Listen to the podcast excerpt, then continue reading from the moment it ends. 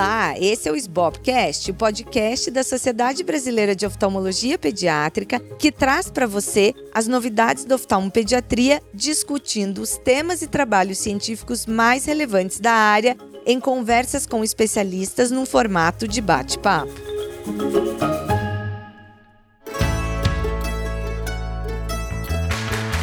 Eu sou a Luísa Hopker, atual presidente da SBOP, e hoje teremos um episódio diferente.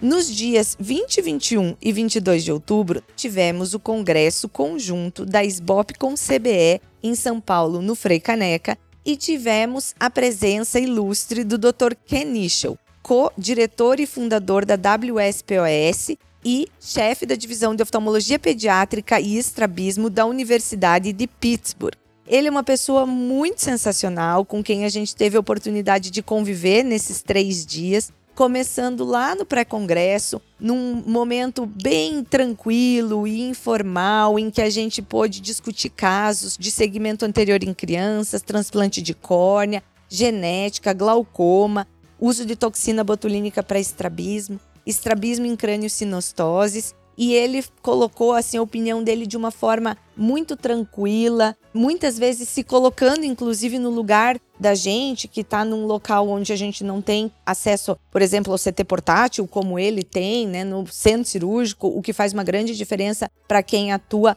no segmento anterior em crianças. Então foi realmente de muito aprendizado o pré-congresso. Depois, durante o congresso, nós tivemos aulas muito, muito interessantes de manejo de glaucoma pediátrico, questionando e colocando até de uma forma conceitual o que é sucesso nessas crianças, né? Lembrando que o que a gente está procurando é uma visão funcional. Também a forma que ele faz cirurgia de catarata em crianças, que ele tem aí o que ele chama de Safe Pediatric Cataract Surgery System, que foi também super legal falou também do manejo de opacidades corneanas congênitas, falou também de alta miopia e estrabismo e toxina botulínica. Foram aulas muitíssimo interessantes. Fora isso, tivemos muitos palestrantes nacionais com aulas sobre retinopatia da prematuridade, uveites não infecciosas, astigmatismo, catarata, miopia, glaucoma, retinoblastoma,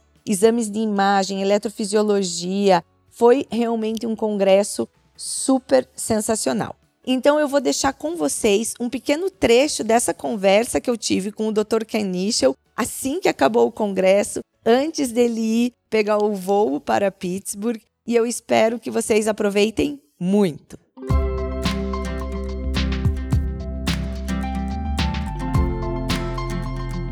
I'm here with Dr. Ken Nischel. We just got out of our meeting And before he catches his flight, I'm here to record a Bobcast. So, Dr. Ken Nischal, I know you are myope. Tell me how was to be a myope as a kid? Firstly, Louisa, thank you so much. This has been an amazing experience. I, to have, I don't know how many, four, five hundred people in the audience for pediatric ophthalmology. It's been overwhelming and very enjoyable. So thank you. Well, yeah, you know, when I was a kid and I got my first pair of glasses, my mother said to me, she said, um, don't wear your glasses, your eyes will get weak. And I said, no, ma, you don't know what you're talking about. Then my mother said to me, look, don't read in the dark because your eyes will get weak. And I'm, no, mother, you don't know what you're talking about. And then I said, she said to me, go out and play, your eyes will get strong. And I said, no, mom, please, you, no, you don't know.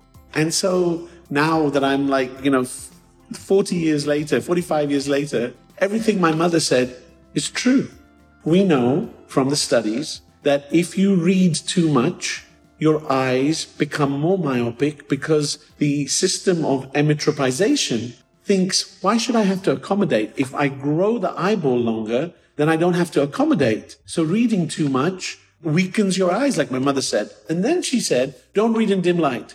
Well, very difficult to prove in humans but in animal studies, when you rear macaque monkeys in monochromatic light, black and white, they get axial growth and myopia. Monochromatic light is reading in dim light in humans.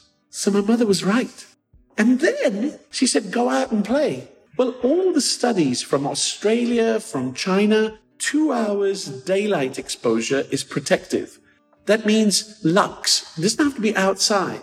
If you're outside and you're in the shade, that is not as good as sitting inside next to a window. And the Singaporeans know this because now all their new schools that they build are built with translucent walls. So there's light coming in. So my mother was right. The one thing that I never thought she would be right about would be about the glasses. She said, don't wear your glasses all the time. Your eyes will get weak. Well, what do you know? There is this situation that with the concave lens, your central visual acuity is perfect. But the way the lens is made, the light is focused behind the retina, the peripheral retina.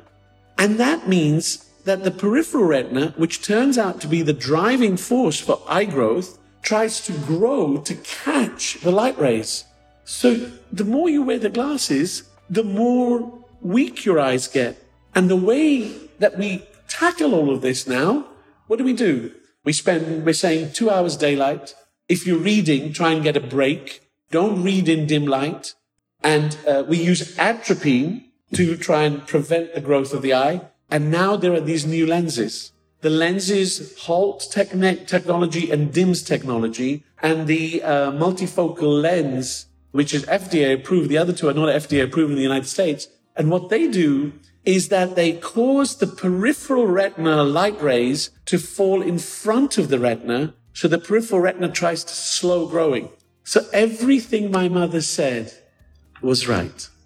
Yeah, and and now that we are already in the future, because that time was in the past, past. she was like seeing what was going to happen in the future. But they always knew. Our mothers and grandmothers always knew. They may not have a reason, but they knew. And yes. I think that's the take home for this podcast. Listen to your mother. yeah, exactly. I really love it, all your talks, and and I just wanted to, if you can, to say what the highlights of our meeting. Oh. If you can. So, look, firstly was the pre-meeting. Yes. The pre-meeting was amazing because it was a discussions of cases. It was in an open, friendly, non-threatening environment and everybody could speak and I loved that. And they were interesting cases. I mean, not simple cases. And the thing is, when you are respectful, you can disagree and still learn. And I think that's what I, I really enjoyed. Obviously, the hospitality, the caipirinhas were fantastic, but the, in the sessions themselves, you know, this is a novel idea for me to have simultaneous strabismus and pediatric ophthalmology in the same hall and switch from channel. And I think it'll take a little while for people to get used because I like to speak loudly and now you can't speak loudly, right? But I think that's, that's a huge highlight, something new that I learned you know, uh, meeting some of the people that I have read papers about, you know, Thomas Mendoza, Mauro Plut, you know, t- these people are giants in the field of strabismus. And so I have my Mendoza, um, Mendoza uh, forceps. I have two. He gave me two, which was lovely. I, I think that that was a highlight. There were many other highlights. I, I liked the pediatric ophthalmology sessions that we went to yesterday, the cataract discussion, the glaucoma discussion, today's ocular surface and allergy discussion. Even in the strab- I listened to some strabismus and, you know, intermittent exotropia is a real problem. And I like the idea of maybe you have to tackle the oblique muscles to help with the intermittent exotropia. And I think it needs a new approach for that condition for us to improve our outcomes. It was very interesting also in the, um, in your exhibition, you know, to see frames for children by different companies. Mm-hmm. That was interesting because, you know, we, we need good frames for children. So yeah, lots of highlights. And, you know, I hope the people who didn't come this time will come to the next one because it's uh, overall just a, a very collaborative, educational and enjoyable uh, experience. I've really enjoyed myself. Thank you. Oh, thank you. And, and I have to tell you that everybody enjoyed a lot your presence in here and the way that you're so kind to everybody that will, was willing to discuss their cases and, and you're very caring in the way you disagree and, and also the way you agree. And one thing that I think is very interesting is how you can put yourself in our chairs understanding that we are from much less developed country than US. And for example, when you mentioned, well, if you don't have MRI, you can still go and do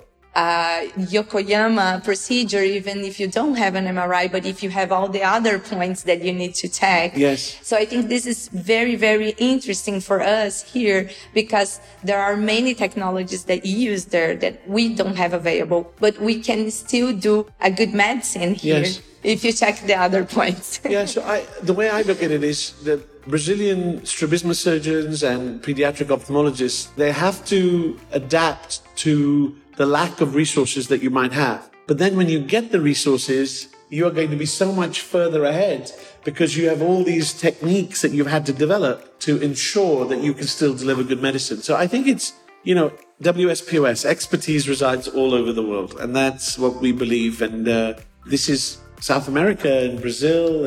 It's a prime example of that ethos. Well, thank you. No, it's my pleasure. I really, really appreciate that you agreed from the first time I talked to you Yes. to come here. Uh, Are you kidding me? Brazil?